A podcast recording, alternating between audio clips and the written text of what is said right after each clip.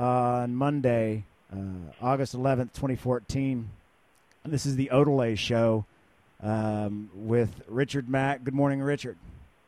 Hey, good morning. Thanks for having me. It's a it's a pleasure to have you on the, sh- the program.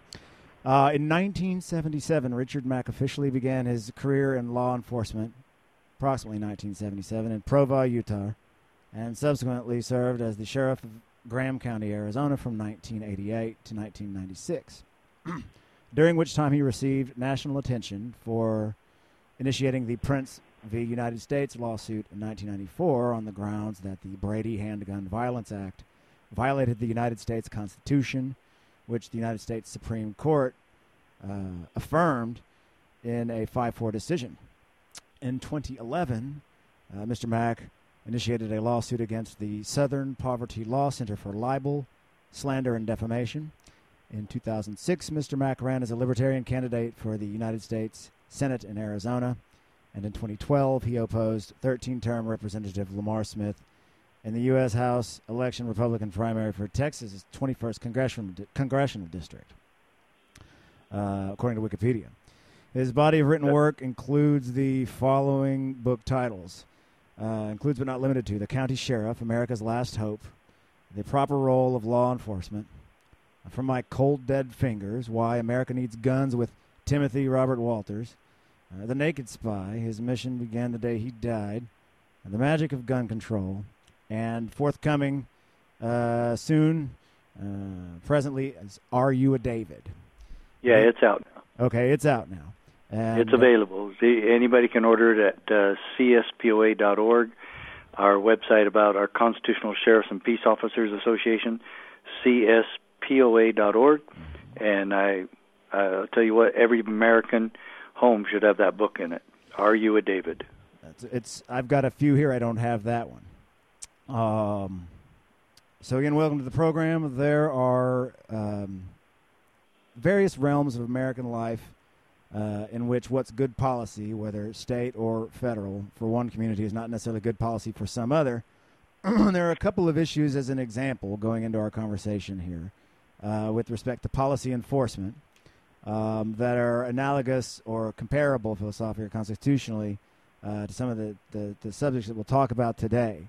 Namely, uh, I'm writing a currently uh, uh, Mr. Mack, uh, an editorial on federal health care mandates, and there's an individual mandate in there that's that's could be argued to be unconstitutional. Um, also, um, with respect to um, a federal income tax, so a federal system can be geographically far-reaching, but it has to be a local, locally applicable protocol wherever it's applied. Um, nevertheless, there's a federal income tax put upon all workers, uh, you know, across the continent, uh, dollar earnings without respect to geography or federal service, federal, local federal service base level. So, um, with res- that has questions with respect to executive enforcement, and uh, you know, is that it's you know who understands the paper money script, who's confusing the Federal Reserve Bank for the U.S. Treasury. Um, you know, it can't be the Congress. It shouldn't be their incumbent um, you know, constitutionally they should know better, or does no one misunderstand it? Is it simply a daylight robbery? And if so, you know, who can protect a citizen from from that sort of transgression? Can we say, "Hey, I know my constitutional rights, and this is a violation of them, so go away"? Um, you know, can can in the incumbency of one's own constitutional rights, like to whom besides one's own self, does an individual say, you know, I don't want a pair, I don't want any. Um, uh, and in, in these examples, in terms of access to power, what's the difference between me and the sheriff saying the same thing for me? Mr. Mayor. well, philosophically, there's not much difference. In fact, there is no difference because simply the sheriff is hired uh, to be the voice of the people when it comes to law enforcement and defense of your liberty. Uh, so if the sheriff is doing it with you, it certainly adds a lot of credibility to what you're doing and I, my book is exactly about that. And so it, it's amazing how great minds think alike because a lot of what you just said is uh, expressed in the book and so if the people of this country bestow all power and if we indeed are the most powerful uh, aspect of our uh, Republican con- constitutional republic, then uh, indeed uh, the sheriff works for us and we're his boss. And so, uh, h- however, with the evolution of uh, governmental political correctness, uh, it's come to be that the citizens are kind of the lowest uh, rung on the totem pole, and and so pragmatically uh, speaking, I suggest that people take that into consideration and that they not uh, take the law into their own hands, as it is, as it were, uh, or that they do get support locally from sheriffs and other local officials before they do civil disobedience. I totally support civil disobedience. I totally support the power of the people when it, the Declaration of Independence says it's up to us to throw off despotic uh, government and to establish new guards. Uh, we have the right, you know, if you read history and you read the Declaration of Independence, we have the right to rebel and we have the right to uh, have uh, revolutionary wars as the uh, founding fathers did. If that right didn't exist, then it didn't exist then. And if it exists now, then hopefully we can avoid violence and take strong stands against government before uh, it becomes necessary to have violence to defend ourselves. So, w- what most public officials don't get is that they have an obligation to protect our rights and freedoms and liberties and uh, adhere to the Constitution, specifically the Bill of Rights.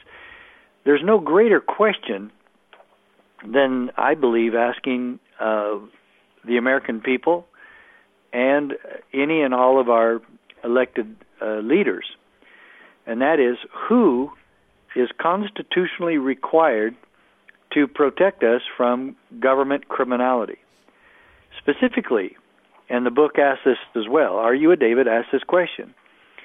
Who has the legal obligation to protect you and me from the IRS?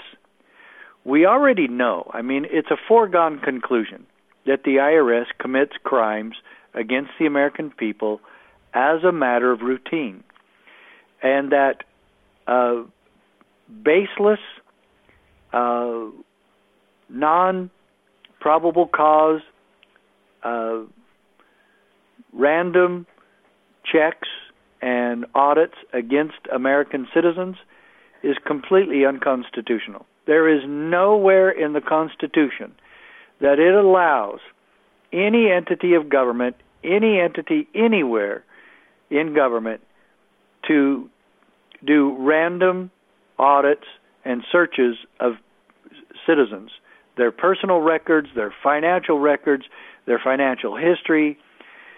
If those are conducted without probable cause, then they are entirely unlawful, illegal, uh, if not criminal.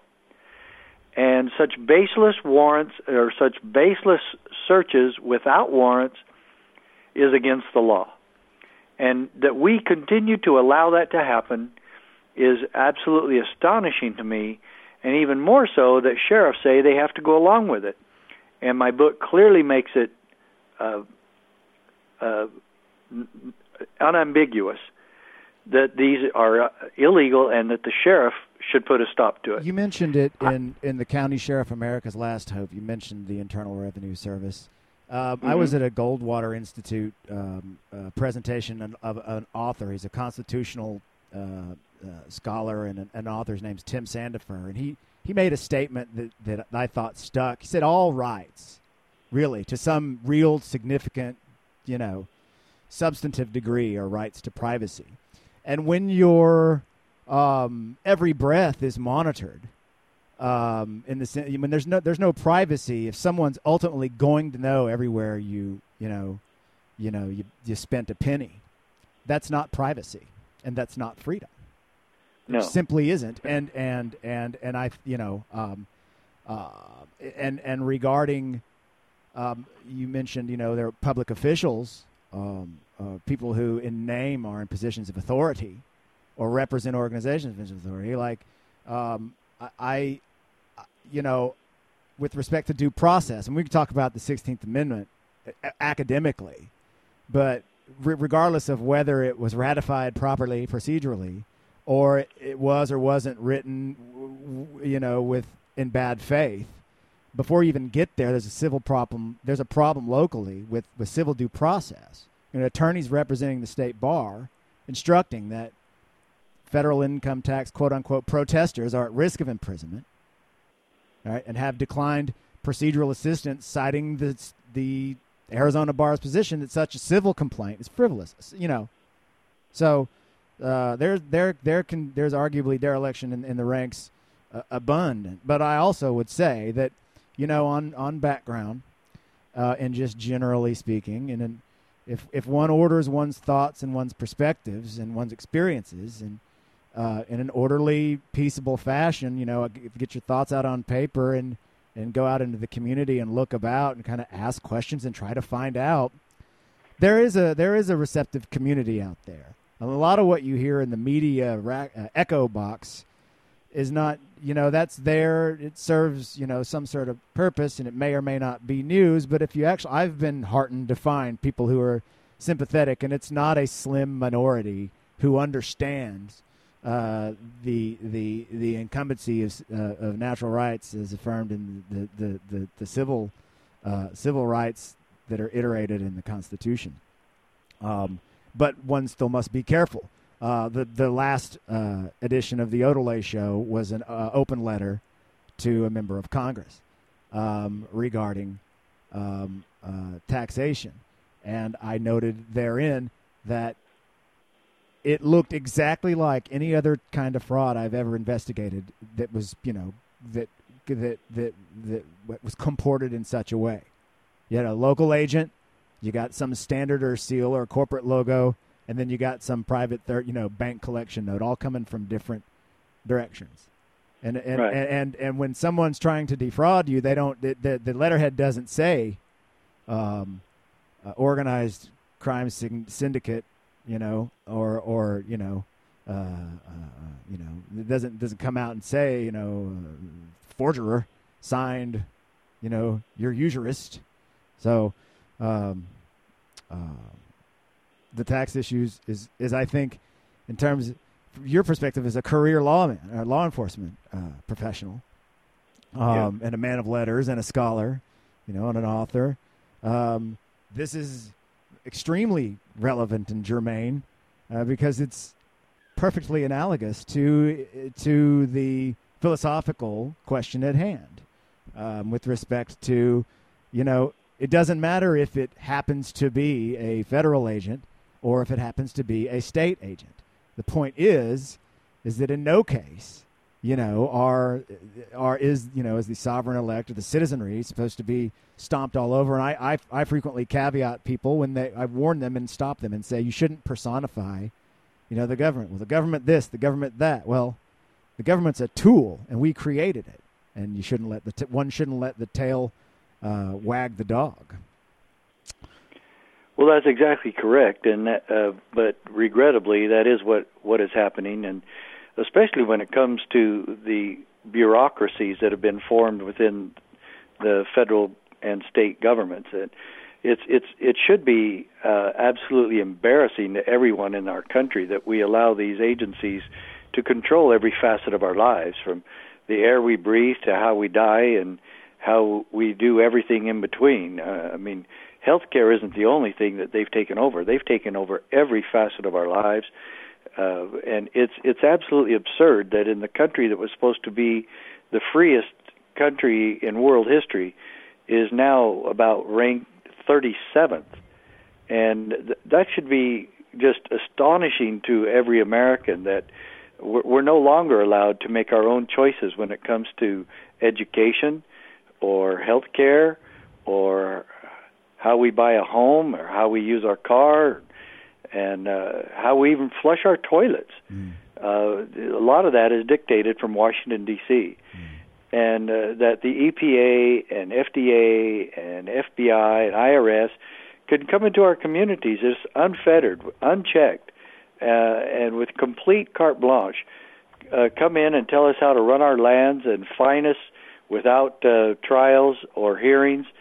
Uh, as the EPA does. They just come in and say, "Oh, well, we're going to fine you thirty-five thousand dollars a day. There's a, there's a man by the name of Andy Johnson up in Evanston, Wyoming, who has been fined, uh, charged with uh, uh, a fine of one hundred eighty-seven thousand dollars per day for every violation, uh, for every day that he's in violation of uh, the EPA's orders. Mm-hmm. And the IRS used to be the most ruthless, uh, and still is, but there's other agencies that are trying to catch up uh, to the IRS and their abuse.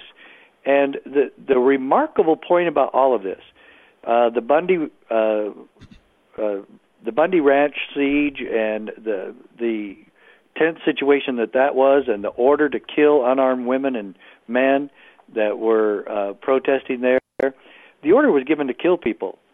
And why is it that no one in Congress does anything about these horrible atrocities committed by uh, our own government? Uh, the the murder of men, women, and children at Waco back in 1993, and a year prior to that, 1992 at Ruby Ridge, when federal snipers shoot uh, Vicki Weaver and blow her head off in front of her two little girls in the kitchen, and and then that we allow the IRS to continue to do these types of crimes against the American people, and no one in Washington D.C. does anything about it, and yet we have uh, a court precedent on the Wayne Hage family, and that's H A G E.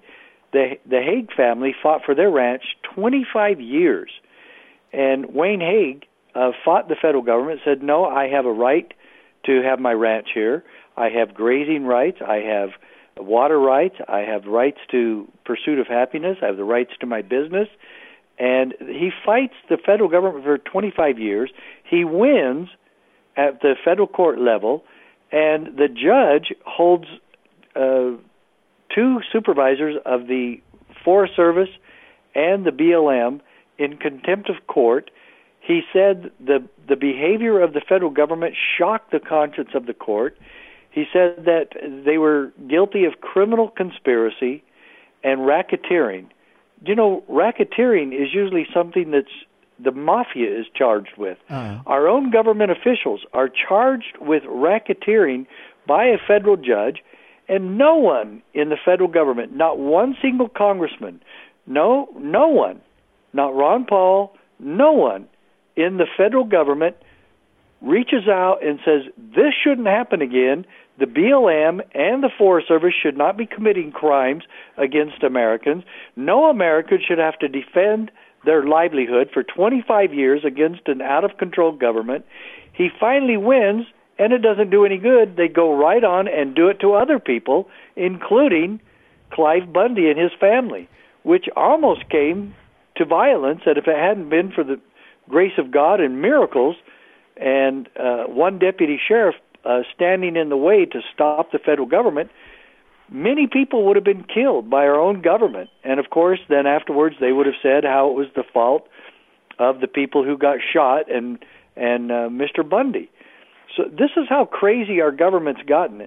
And so uh, now I'm asking the question in my book: How do we stop this?